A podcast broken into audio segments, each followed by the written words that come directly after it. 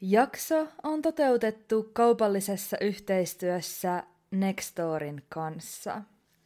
Nextori on ääni- ja e-kirjapalvelu, jonka valikoimaan kuuluu todella laaja kattaus erilaista kuunneltavaa ja luettavaa.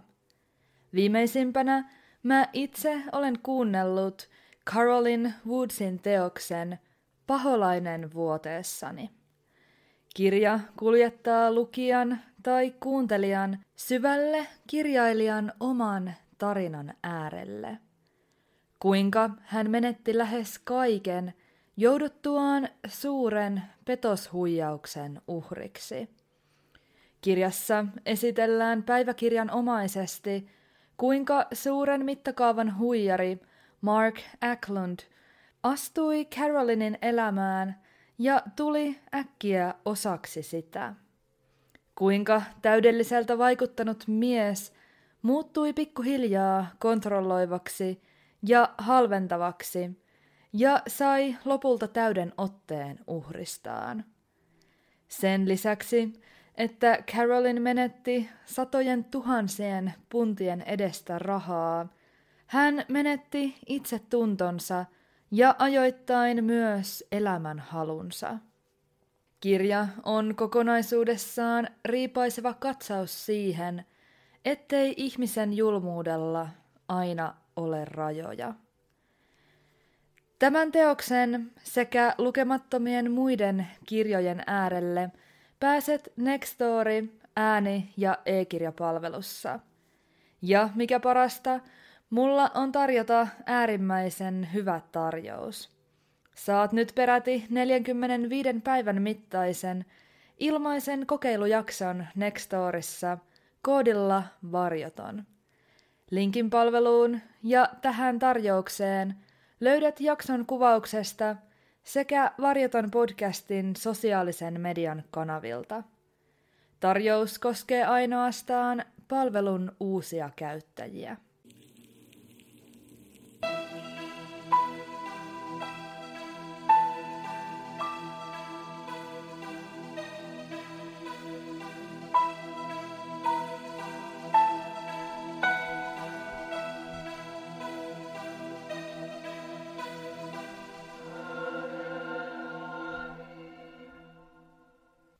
Oikein lämpimästi tervetuloa Varjoton podcastin uuden jakson pariin. Mahtavaa, että oot löytänyt tänne. Varjoton on podcast, joka käsittelee tosi elämän rikostapauksia sekä erilaisia mysteerejä läheltä ja kaukaa. Jaksot ilmestyvät joka toinen sunnuntai ja niitä voit kuunnella yleisimmistä podcast-palveluista.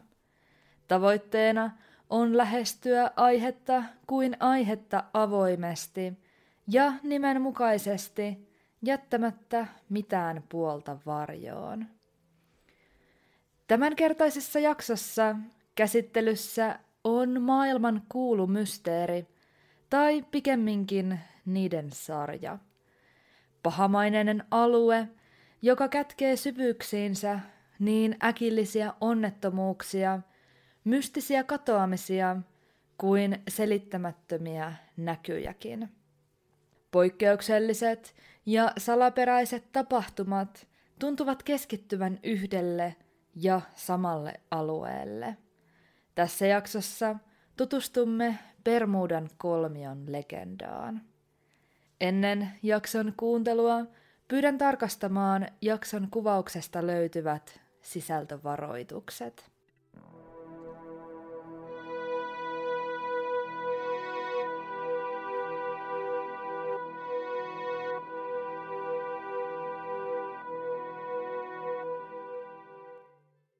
Tuhat luvulla maailmankuulu tutkimusmatkailija Christopher Columbus seilasi Atlantin valtamerellä Väli-Amerikan Karibian auringon alla – tietämättä tuolloin itsekään täysin, missä oli.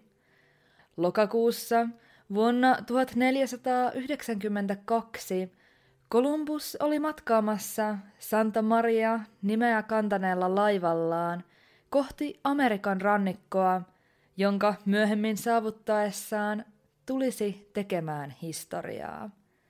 Hän tulisi olemaan ensimmäinen Amerikan löytänyt eurooppalainen. Ennen perille pääsyään hän kuitenkin teki merellä erikoisia havaintoja. Kertoman mukaan Kolumbus tarkkaili tähtiä ja pisti merkille, kuinka ne liikkuivat poikkeavaan tapaan. Myös hänen kompassinsa tuntui käyttäytyvän jollakin tavoin omituisesti. Tämän kaiken lisäksi mies näki omituisen, kynttilän liekkiä muistuttavan valon liikkuvan kaukaisuudessa ylös ja alas. Kaikkein kummallisin havainto oli kuitenkin hohtava objekti, joka oli Kolumbuksen kirjoitusten mukaan noussut vedestä ja ampaissut ylös taivaalle. Vaikka Kolumbus osasikin ihmetellä tekemiään havaintoja suuresti, hän tuskin tuolloin vielä tiesi niiden olevan mahdollisesti osa suurempaa mysteeriä. Voisi lähestulkoon sanoa yhtä maailman suurimmista mysteereistä. Kolumbus tuskin tuolloin vielä tiesi havaintojensa sijoittuneen Bermudan kolmion alueelle. Puhuttaessa Bermudan kolmiosta tarkoitetaan kirjaimellisesti kolmion muotoista Atlantin valtameren länsiosissa sijaitsevaa merialuetta, jonka kärkinä toimivat Bermudan ja Puerto Ricon saaret sekä Floridan eteläkärki. Vuonna 1964 tieteiskirjailija Vincent H. Caddis julkaisi eräässä aikakausilehdessä artikkelin, johon oli koonnut yhteen samalla alueella tapahtuneita lukuisten lentokoneiden ja laivojen katoamisia. Tuolloin hän käytti alueesta ensimmäisen kerran nimeä Bermudan kolmio. Onkin siis syytä huomata, että hyvin suuri osa Bermudan kolmioon liittyvistä tapahtumista sijoittuu aikaan, jolloin aluetta ei vielä tunnettu tuolla kyseisellä nimityksellä. Bermudan kolmion mysteeri sai lisää tunnettavuutta noin kymmenen vuoden päästä 1970-luvulla, kun Charles Burlich julkaisi myyntimenestykseksi nousseen aihetta käsittelevän kirjan The Bermuda Triangle. Bermudan kolmio on pinta-alaltaan valtava, joskaan sen todellista suuruutta ei voida täysin mitata, sillä alueen rajat eivät ole mitenkään yksiselitteiset. Kokoluokallisesti puhutaan kuitenkin vähintään useista sadoista tuhansista neliökilometreistä.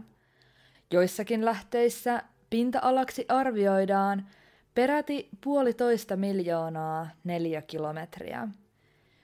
Suhteellisuutta havainnollistavana vertailukohtana voitaisiin käyttää Suomea. Suomi on pinta-alaltaan hieman yli 300 000 neliökilometriä, mikä tarkoittaa, että Bermudan kolmion alue on vähintäänkin puolet, mutta jopa neljä kertaa Suomea suurempi. Alue on vilkkaasti liikennöity huolimatta sen laajalti tunnetusta pahamaineisuudesta. Bermudan kolmion maine on itse asiassa niin huono, että sitä kutsutaan tunnetumman nimensä ohella myös paholaisen kolmioksi. Päivittäin sadat laivat ja lentokoneet lävistävät Bermudan kolmion tavoitteenaan, kuten tavallista, päästä turvallisesti perille määrän päähänsä. Kuten sanottu, Kolumbuksen havainnot sijoittuvat aikaan ennen kuin kukaan tiesi mitään Bermudan kolmiosta. Eivätkä ne ole ainoa laatuaan. Sama asetelma koskee muun muassa 1800-luvulla kertoman mukaan koettua tapahtumaketjua.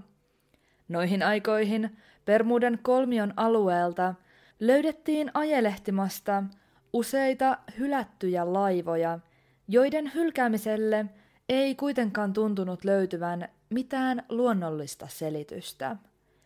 Miehistö oli yksinkertaisesti kadonnut, jättäen monissa tapauksissa jälkeensä kaikki tavaransa täysin merikelpoisiin laivoihin. Ainoa kysymys kuului miksi. Vastaus ei koskaan selvinnyt.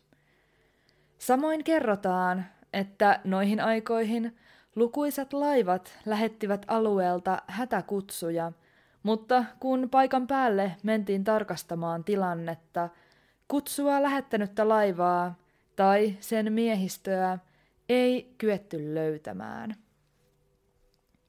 Vuonna 1881 Bermudan kolmion alueella liikkui legendan mukaan purjelaiva Ellen Austin, johon liittyen liikkeellä on hyvin mystinen tarina. Tarinan mukaan eräänä päivänä erään rahtilaivan miehistö havaitsi alueella lipuneen yksinäisen purjelaivan Ellen Austinin. He päättelivät miehistön hylänneen laivan jostakin merkillisestä syystä. Rahtilaivan kapteeni Baker määräsi neljä miehistön jäsentä nousemaan tuohon hylättyyn laivaan ja purjehtimaan sillä heidän määrän päähänsä New Yorkiin. Kaikki alkoi hyvin. Kolmantena purjehduspäivänä kaikki neljä miestä kuitenkin selittämättömästi katosivat Ellen Austinilta. Legendan mukaan kapteeni Baker määräsi jälleen uuden nelihenkisen miehistön laivaan ja jälleen he katosivat jälkiä jättämättä.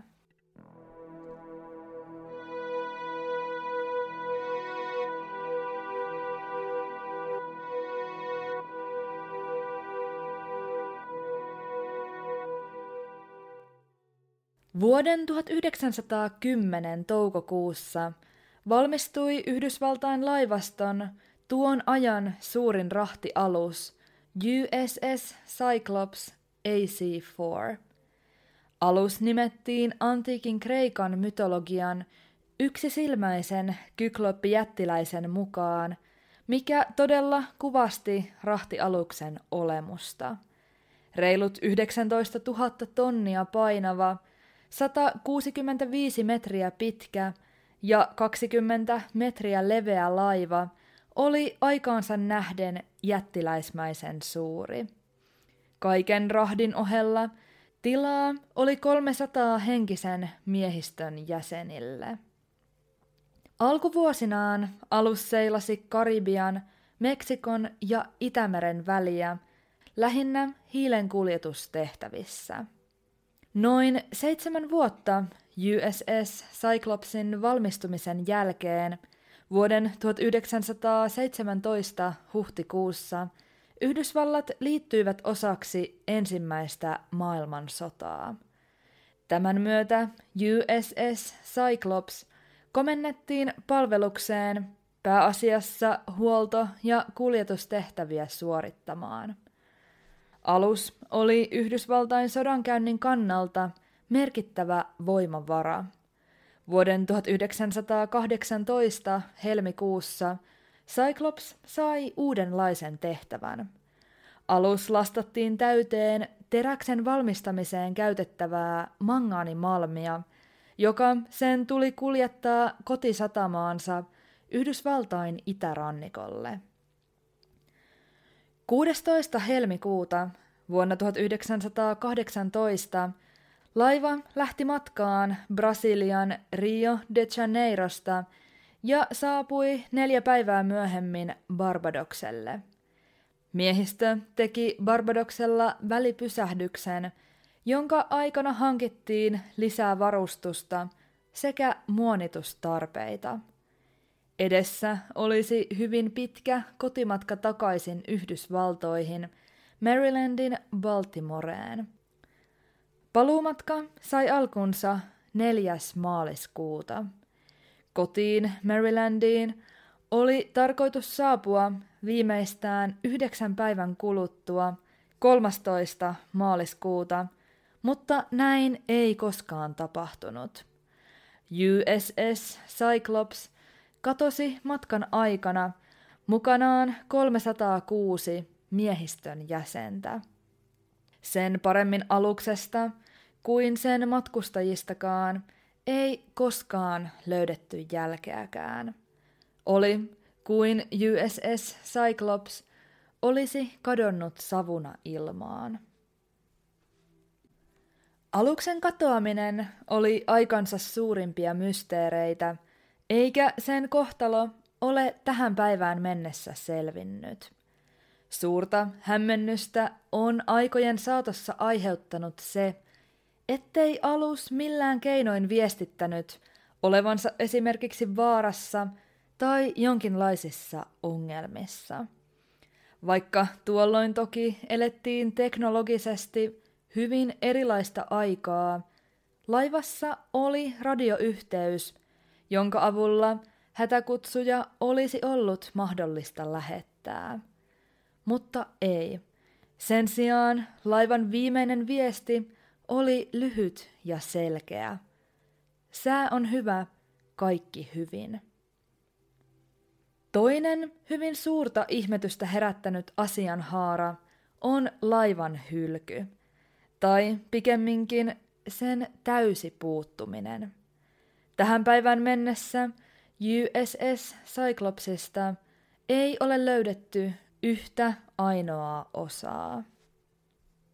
Aluksen kohtaloa on pyritty selittämään erinäisillä teorioilla. Erään teorian mukaan USS Cyclops joutui saksalaisen sukellusveneen hyökkäyksen kohteeksi, mikä kuulostaa tietyllä tapaa uskottavalle. Olihan käynnissä sotatila. Teoria ei kuitenkaan anna aukottomia vastauksia sille, miksei laivasta ole koskaan löydetty jälkeäkään. Uskottavuudestaan huolimatta myöskään mitään todisteita tämän teorian todenmukaisuudelle ei ole vuosien saatossa noussut esiin. Yleisesti todennäköisimpänä syynä USS Cyclopsin matkan keskeytymiselle pidetään myrskyä. Laivan uskotaan yksinkertaisesti ajautuneen äkillisesti myrskyn silmään – ja haaksirikkoutuneen. Vaikka tämä teoria olisi hyvin luonnollinen ja sen myötä uskottava, jää kysymyksiä edelleen auki. Miksei laiva lähettänyt hätäkutsua, mikäli havaitsi sääolosuhteiden heikkenevän? Entä mitä tapahtui aluksen hylylle ja kaikille miehistön jäsenille? Mitä tulee aluksen kohtaloon liittyviin mahdollisuuksiin, osa on osoittanut syyttävällä sormella laivan kapteenia George W. Worleyta. Hänet oli kertoman mukaan nähty joitakin kuukausia ennen viimeistä matkaa ohjaamassa alusta ympäripäissään. Joidenkin raporttien mukaan aluksella olisi tuolloin syntynyt pienehkö mellakka, jossa kapteeni olisi ollut osallisena, käyttäytyen miehistön jäseniä kohtaan aggressiivisesti. Nykytiedon valossa onkin pohdittu, olisiko aluksella saattanut syttyä viimeiseksi jääneen matkan aikana miehistön kapina, josta traaginen tapahtumaketju olisi saanut alkunsa. Tätä tukee väite, jonka mukaan laivan kapteeni oli vanginnut alaisiaan ja jopa teloittanut heistä yhden. USS Cyclopsin tie on voinut tulla päätökseensä missä tahansa Barbadoksen ja Marylandin välillä. Matkaa lähtösataman ja määränpään välillä on yli 3000 kilometriä. Tämä tarkoittaa, ettei katoamisen voida varmaksi sanoa tapahtuneen Bermudan kolmion alueella, vaikkakin Bermudan kolmio kattaa hyvin suuren osan tuosta matkasta. Laivan ympärillä leijuvaa mysteeriä syvensi entisestään tapahtumat, jotka saivat alkunsa reilun 20 vuoden kuluttua USS Cyclopsin katoamisesta. Kaksi Cyclopsin sisaralusta katosivat samankaltaisten olosuhteiden vallitessa lähestulkoon samalla reitillä. Myöskään näistä aluksista ei koskaan löydetty jälkeäkään.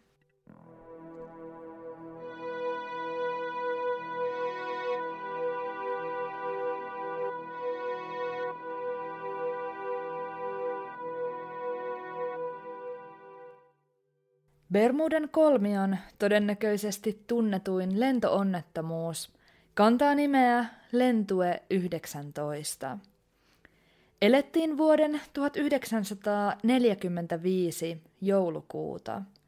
Toinen maailmansota oli päättynyt reilut puoli vuotta aikaisemmin. 5.12.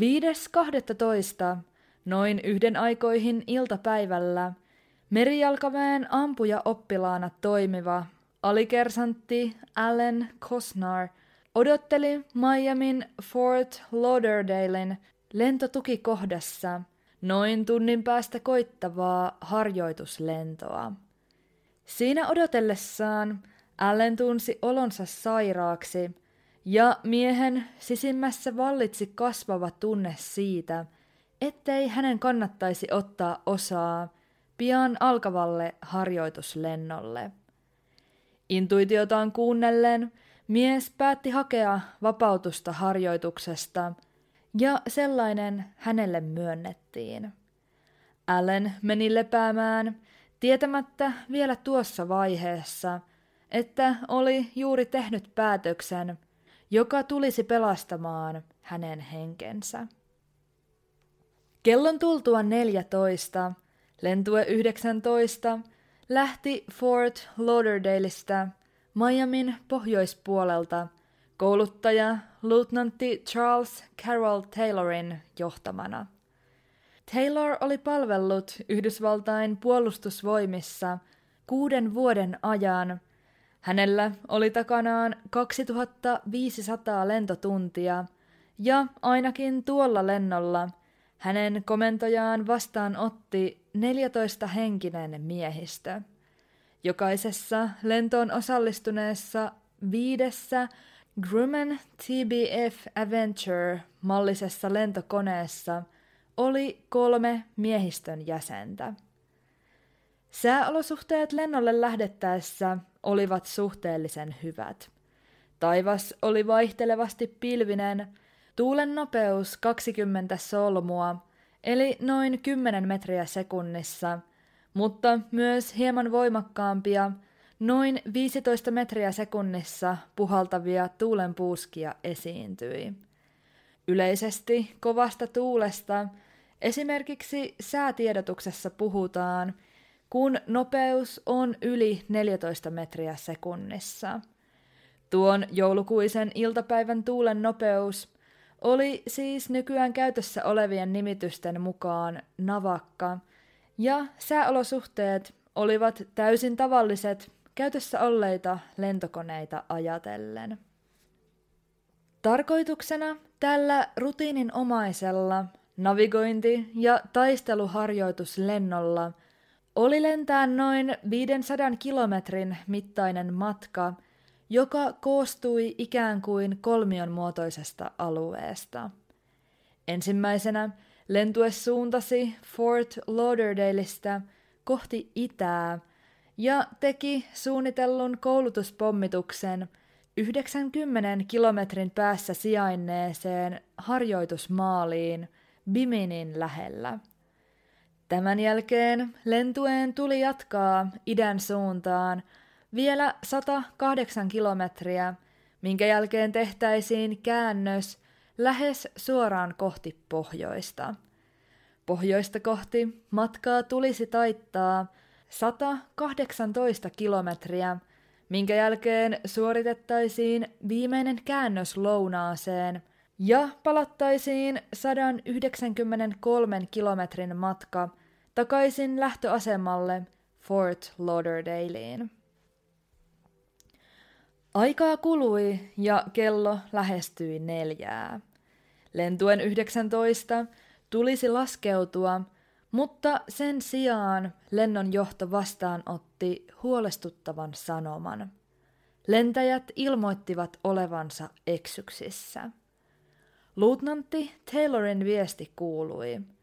Tämä on hätäsanoma. Olemme reitin ulkopuolella. Maata ei näy missään. Emme pysty määrittelemään sijaintiamme. Vaikuttaa siltä, että olemme eksyksissä. Kun lennon johto käski lentuetta kääntymään kaksi astetta länteen, Taylor jatkoi. Emme tiedä, missä länsi on. En pysty tunnistamaan sijaintiamme. Outoa, merikin näyttää erilaiselta. Taylorin ohjaaman lentokoneen molemmat kompassit olivat äkkiä lakanneet toimimasta.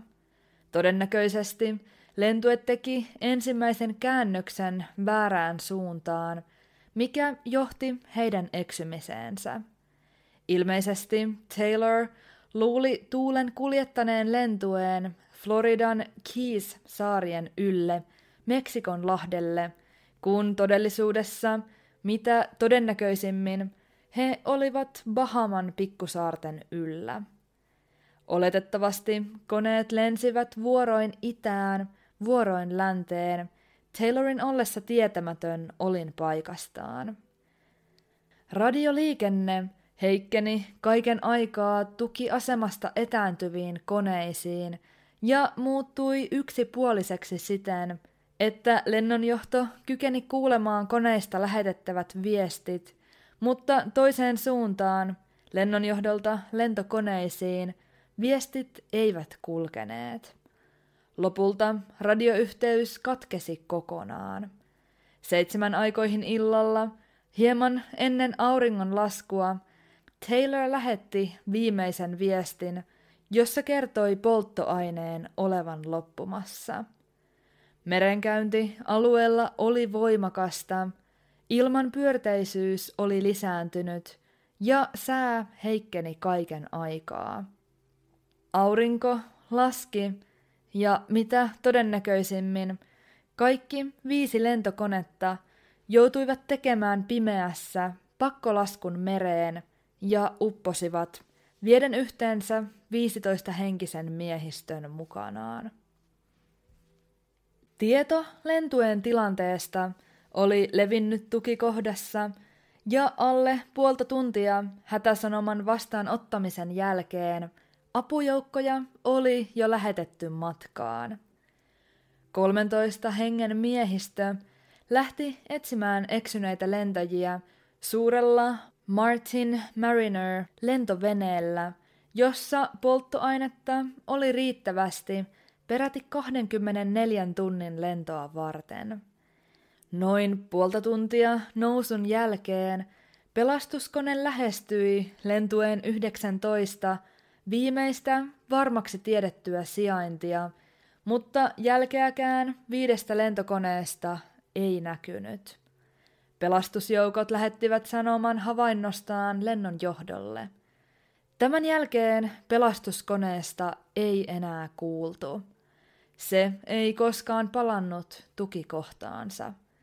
Eräs alueella liikennöinyt rahtilaiva SS Gaines Mill raportoi samana iltana suuresta räjähdyksestä ilmassa noin 40 kilometrin päässä Floridan rannikosta.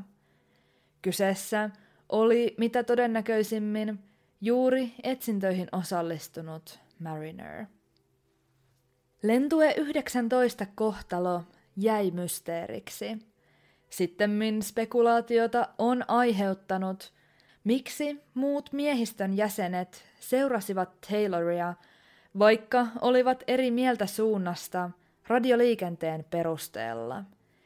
Eri koneiden oppilaat uskoivat lentuen olevan Atlantilla, mikä olikin siis totta, mutta Taylor väitti heidän ajautuneen Meksikon lahdelle.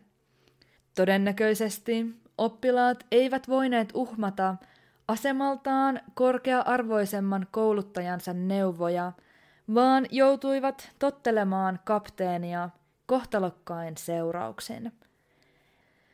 Eräs tapauksen kummallinen yksityiskohta liittyy Yhdysvaltain laivaston viralliseen raporttiin, jossa esitettiin, että koneet olivat kadonneet aivan kuin ne olisivat lentäneet Marsiin. Tämä, jos joku, ruokki Bermuden kolmion alueeseen linkittyviä yliluonnollisia teorioita entisestään. Todella mittavista etsinnöistä huolimatta Lentue 19 kuuluneiden lentokoneiden hylkyjä ei löydetty. 1960-luvun puolivälissä metsästäjä Graham Stykeleather törmäsi Avenger-pommikoneen hylkyyn Floridan Sebastianissa. Koneen sisällä oli kaksi ruumista. Yhdysvaltain laivaston edustajat kävivät keräämässä jäännökset pois ja kertoivat Stykeleatherille niiden olevan peräisin kadonneesta lentue 19. Ei aikaakaan, kun armeija kuitenkin perui puheensa. Tämän myötä lukuisat salaliittoteoriat saivat jälleen tuulta siipiensä alle. Muutama vuotta lentue 19 katoamisen jälkeen Bermuden kolmion ilmatilassa tapahtui jälleen kummia.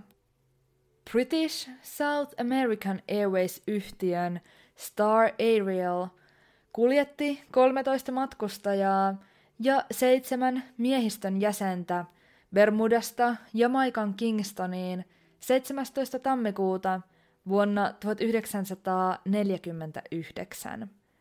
Sää oli hyvä ja meri tyyni, kun kone nousi matkaan. Bermudan kolmion alueella tapahtui kuitenkin jotain. Star Ariel ei koskaan saapunut määrän päähänsä Kingstoniin. Koneesta tai sen matkustajista ei ole sen koommin löydetty jälkeäkään.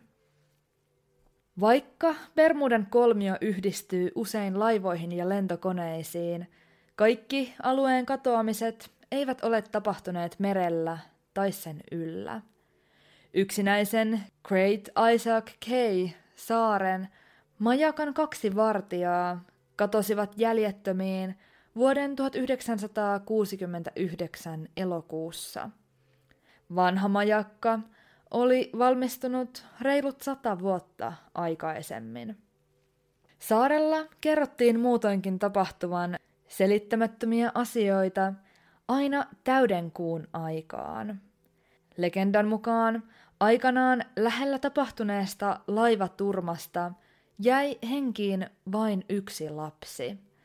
Tuon lapsen äidin on kummitustarinoissa kerrottu valittavan tuskaansa saarella aina täydenkuun koittaessa.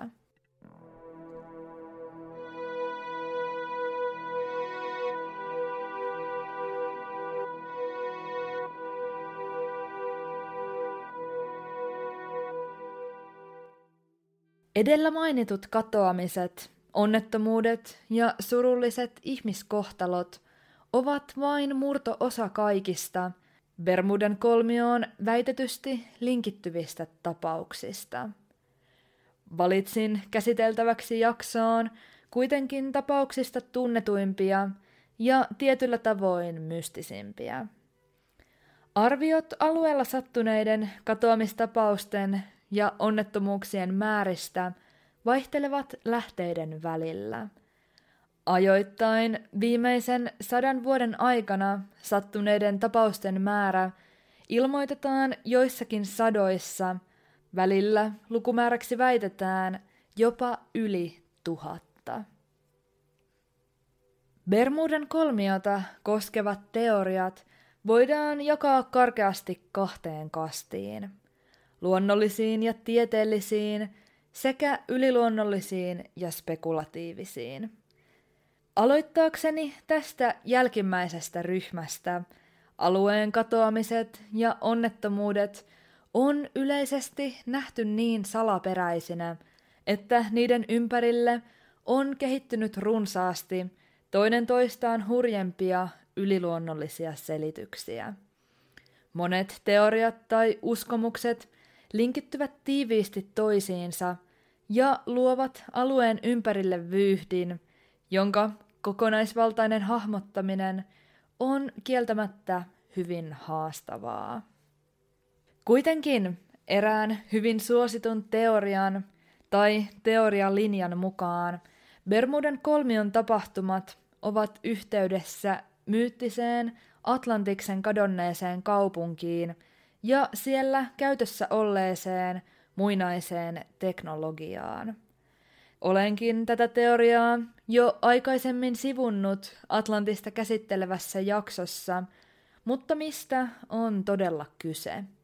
Teorian kannattajat uskovat, että myyttinen Atlantiksen kaupunki on aikanaan sijainnut juuri Bermudan kolmion alueella. Kaupungin mystisen kohtalon ja uskotun mereen vajoamisen myötä alueelle olisi jäänyt kaupungin muinaista teknologiaa, jolla olisi yhteys Bermudan kolmion myöhempiin tapahtumiin. Teoriavyyhdissä esitetään tosin väitteitä molemmin päin. Osa uskoo, että Atlantiksen kaupungin jäänteet aiheuttavat Bermudan kolmion tapahtumat, kun taas osa uskoo, että juuri Bermudan kolmio aiheutti Atlantiksen tuhon. Niin ikään Atlantista käsittelevässä jaksossa mainitsin niin sanotusta Bimini-tiestä. Tämä ihmisen rakentamalta vaikuttava kalliomuodostelma sijaitsee aivan Bermuden kolmion rajojen tuntumassa, minkä katsotaan tukevan Atlantis-yhteyttä.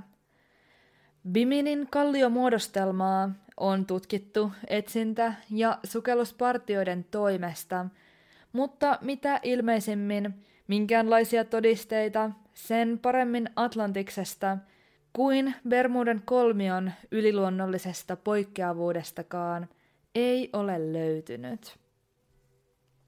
Tuskin on kovinkaan vaikeaa arvata, että Bermuden kolmion tapahtumia on muiden teorioiden ohella pyritty selittämään ulkoavaruuden älyllisellä elämällä.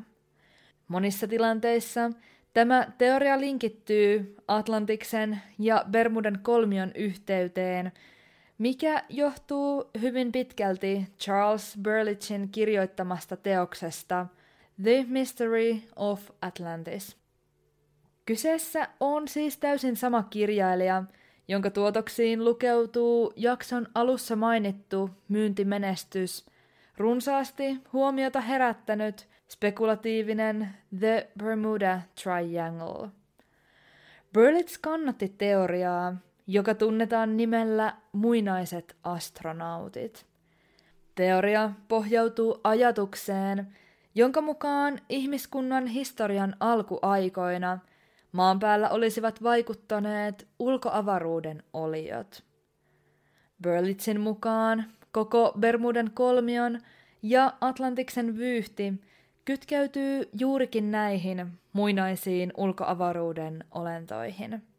Mikäli ymmärsin asian oikein, teorian mukaan nämä alienit asuttivat Atlantista ja siellä oli käytössä heidän teknologiaansa.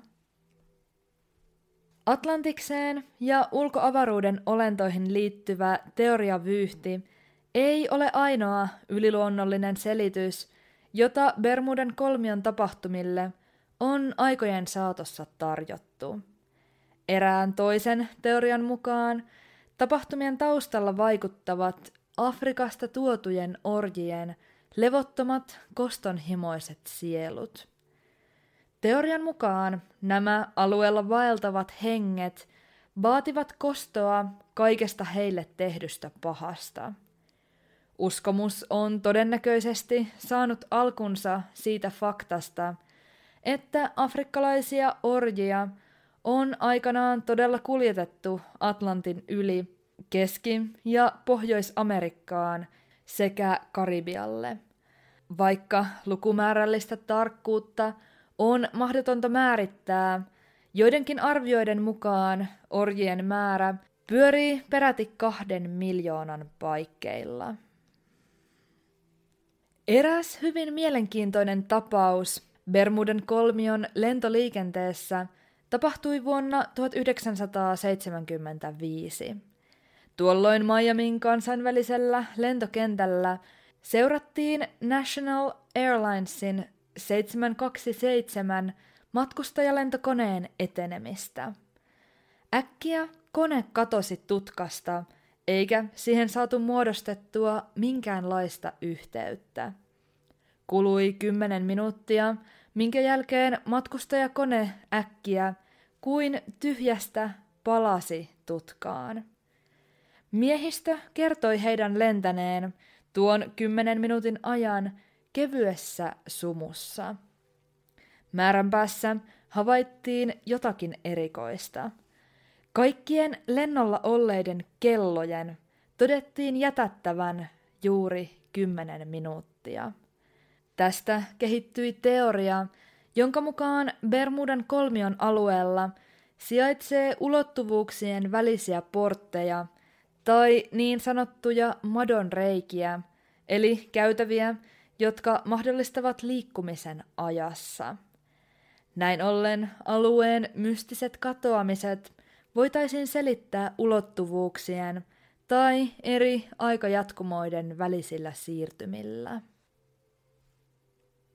Kuten hyvin monille ei-tieteellisille selityksille tyypillistä on, ei edellä mainittujenkaan tueksi olla kyetty löytämään minkäänlaisia todisteita. Päinvastoin, jo vuonna 1975 yliluonnollisiin teorioihin ja Bermudan kolmiota koskeviin väitteisiin alettiin näkyvästi suhtautua kriittisesti. Lentäjä Larry Kushe julkaisi The Bermuda Triangle Mystery Solved nimeä kantavan teoksen, jossa hän toi esiin yleisten uskomusten epäkohtia sekä faktoja, joita monissa suosituissa teorioissa sivuutettiin. Kushen mukaan Bermuden kolmioon liittyvät teoriat ovat luonteeltaan hyvin spekulatiivisia ja alueeseen linkittyviä väitteitä on monissa tapauksissa liioiteltu huomattavasti.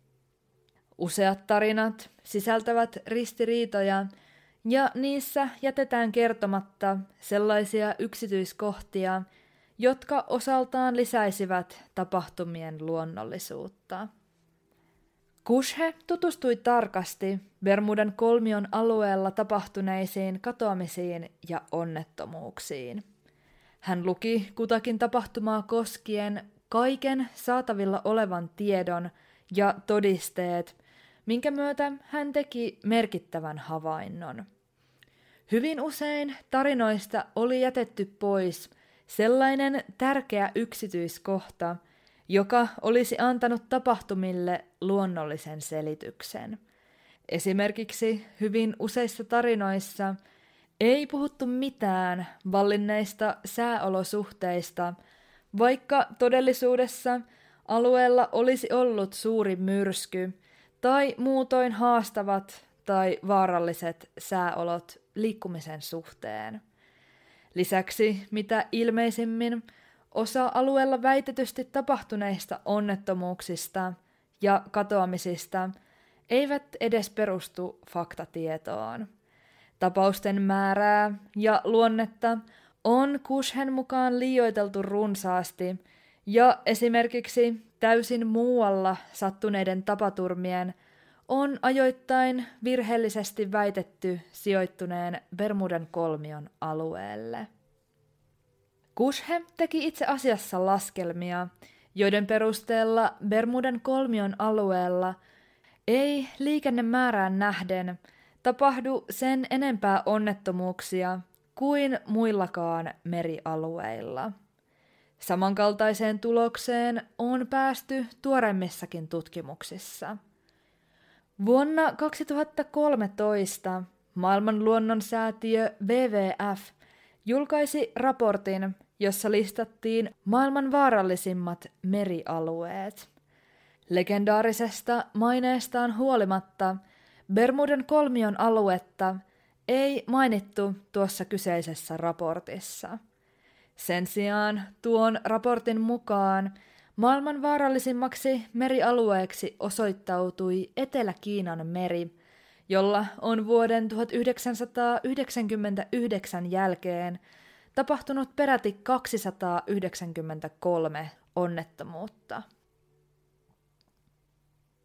Faktana Bermudan alueesta tiedetään, että siellä esiintyy huomattavan paljon trooppisia hirmumyrskyjä, jotka osaltaan luonnollisesti lisäävät onnettomuusriskiä vesillä tai ilmassa liikuttaessa.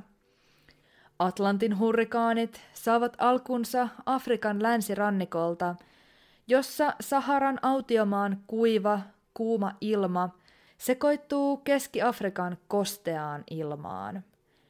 Myrskyt kehittyvät suotuisissa sääolosuhteissa länttä kohti edetessään ja Bermudan alueelle saapuessaan myrskyt ovat jo hyvin voimakkaita. Myrskyisissä sääolosuhteissa muodostuu hyökyaaltoja ja Bermudan kolmion alueella aallot voivat nousta jopa 20 metriä korkeiksi.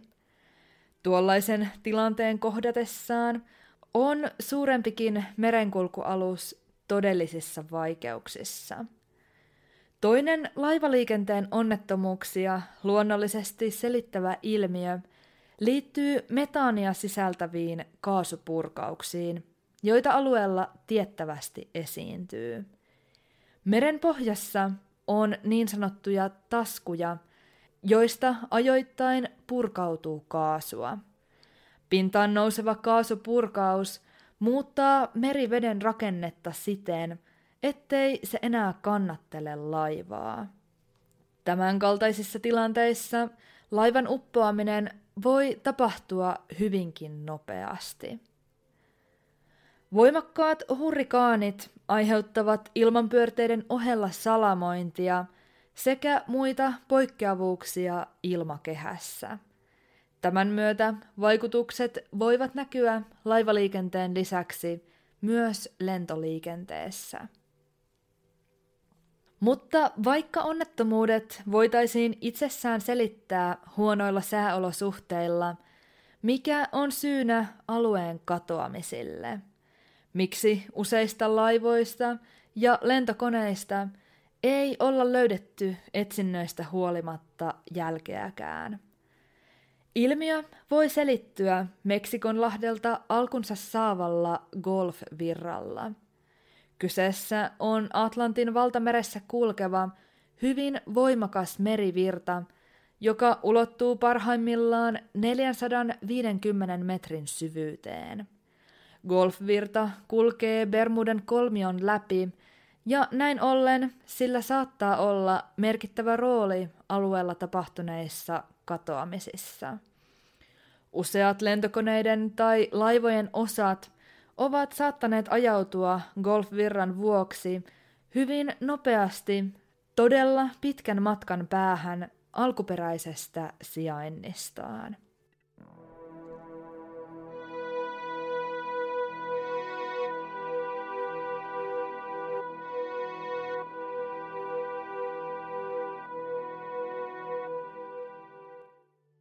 Moni on pohtinut, onko yhden syyn löytäminen – kaikille Bermudan kolmion alueen mysteereille edes tarkoituksenmukaista. Erässä käyttämässäni lähteessä tuotiin esille näkökulma, jonka mukaan yhtä lailla turhaa olisi pyrkiä löytämään yksi yhteinen syy jokaiselle, esimerkiksi Suomen maaperällä tapahtuneelle autoonnettomuudelle. Mystisille tapahtumille on aikojen saatossa ehdotettu lukuisia erilaisia mahdollisia syitä, mutta tähän päivään mennessä tuskin kukaan on kykenevä yksiselitteisesti kertomaan tapahtumien todellista laitaa. Suurin kysymys, tapahtuuko Permuden kolmiossa jotakin poikkeavaa, ei välttämättä koskaan saa varmaa vastausta. Palatakseni aivan jakson alkuun ja Christopher Columbuksen havaintoihin, osa uskoo tutkimusmatkailijan nähneen vain jonkin horisontissa seilanneen toisen laivan valot. Osa kuitenkin on asiasta toista mieltä.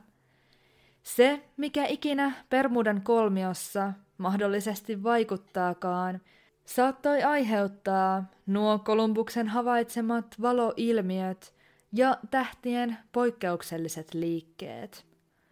Ja kuten aina, tässäkin totean, mikään ei ole mahdotonta. Tämän kerran jakso alkaa lähestyä loppuaan. Kiitos todella paljon, kun kuuntelit. Palautetta, toiveita tai muita jaksosta heränneitä ajatuksia voit jakaa podcastin sosiaalisen median kanavilla tai sähköpostilla, jotka kaikki löydät jakson kuvauksesta. Kuulisin suurella mielenkiinnolla juuri sinun mielipiteitäsi tätä tapausta koskien.